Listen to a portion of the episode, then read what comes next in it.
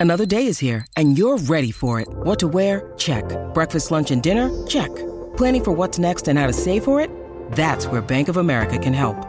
For your financial to-dos, Bank of America has experts ready to help get you closer to your goals. Get started at one of our local financial centers or 24-7 in our mobile banking app. Find a location near you at bankofamerica.com slash talk to us. What would you like the power to do? Mobile banking requires downloading the app and is only available for select devices. Message and data rates may apply. Bank of America and a member FDIC.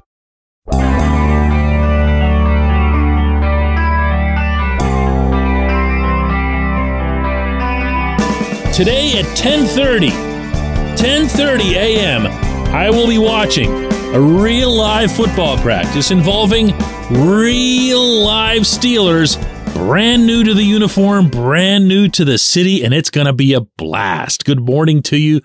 Good Friday morning. I'm Dejan Kovacevic of DK Pittsburgh Sports. This is Daily Shot of Steelers. It comes your way bright and early every weekday if you're into hockey and or baseball.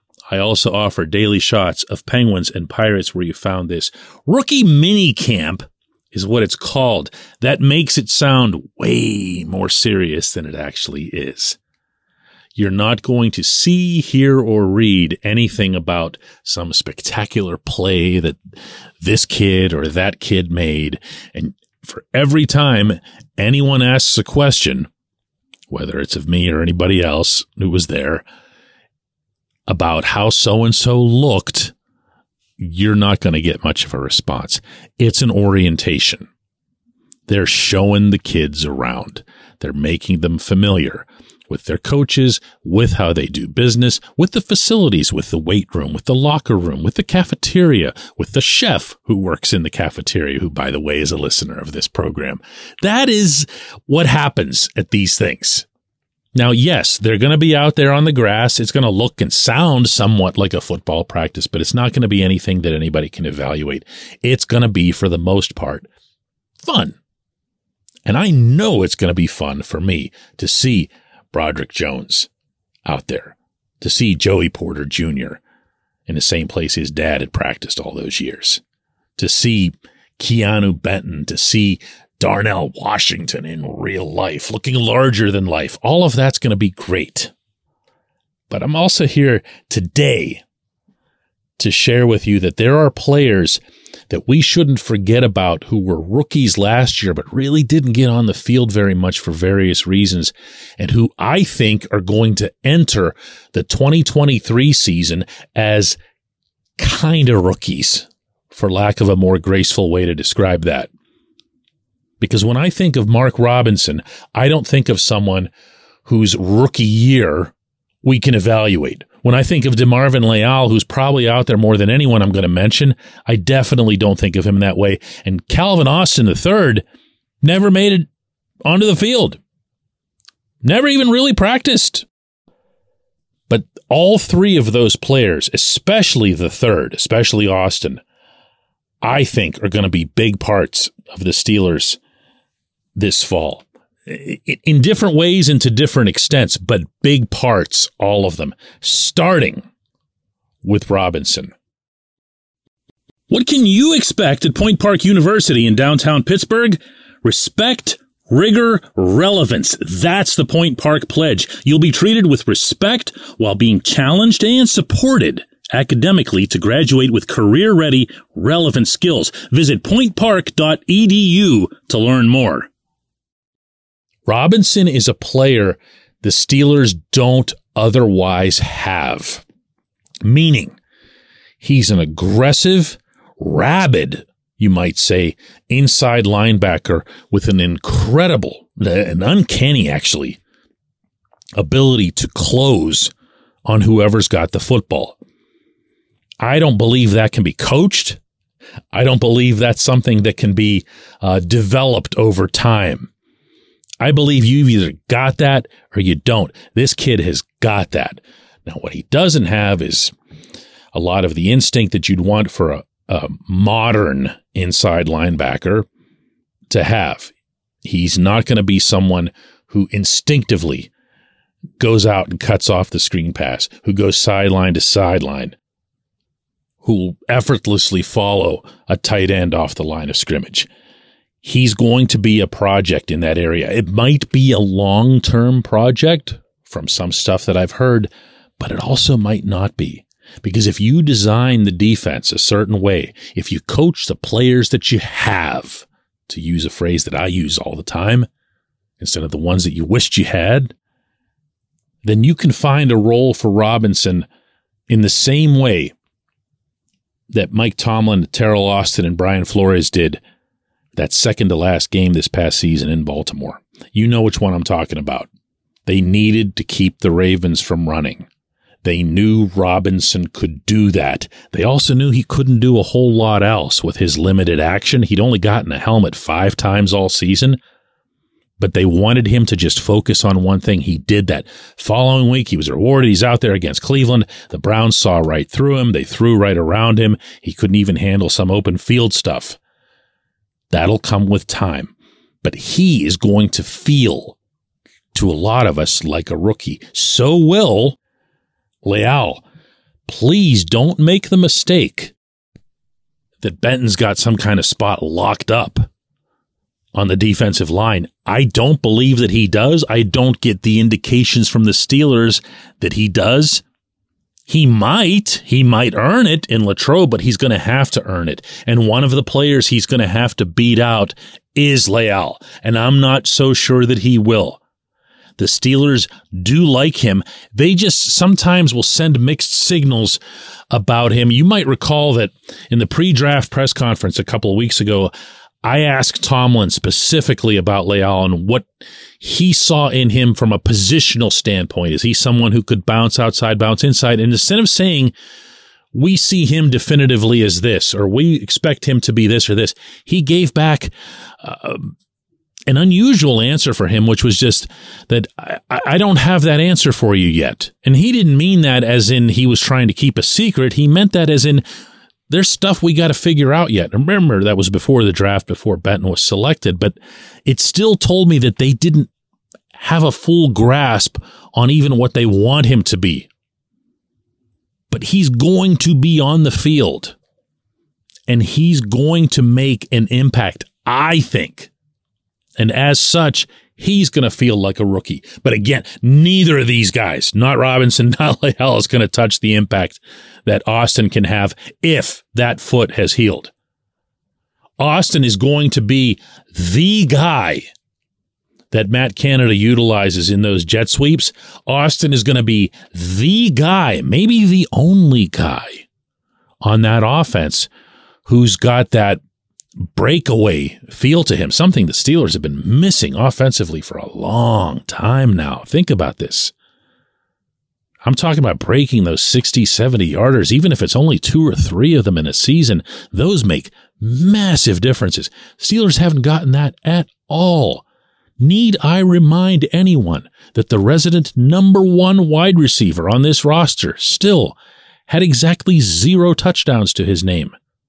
This past season, that being Diontae Johnson, of course. At some point, you've got to have someone. It's not your running back either. I love Najee Harris. I love what he's going to bring to this team. He's never been, including in college, the guy who breaks off really long runs. Jaylen Warren's got a better chance of doing that. Just that one specific thing. But if you've got someone, anyone, on the offensive side of the ball who has that ability to see grass, to follow grass, wherever it might take you. That's a weapon and a half. And we've never even seen him, really, other than the very, very beginning in Latrobe. True rookie, really. When we come back, J1Q. Luxenberg, Garbett, Kelly, and George, LGKG is a personal injury law firm in Western Pennsylvania that represents people hurt in car accidents or who need help with workers' comp or medical malpractice.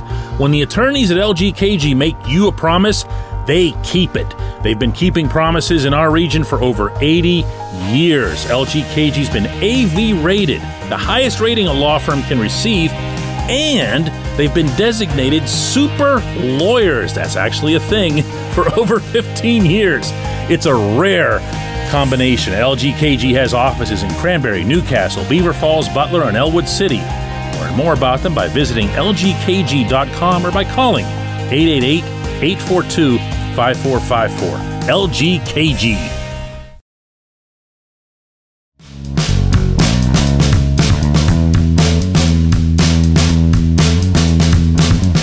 Today's J1Q comes from Benjamin Cohen, who says, Hey DK, have you evaluated Glenn Thomas's offensive scheme that he used in college?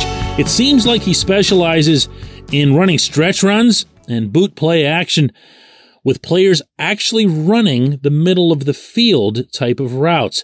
Could he be the key to making Matt Canada's offense finally splash with all of the weapons the Steelers currently have?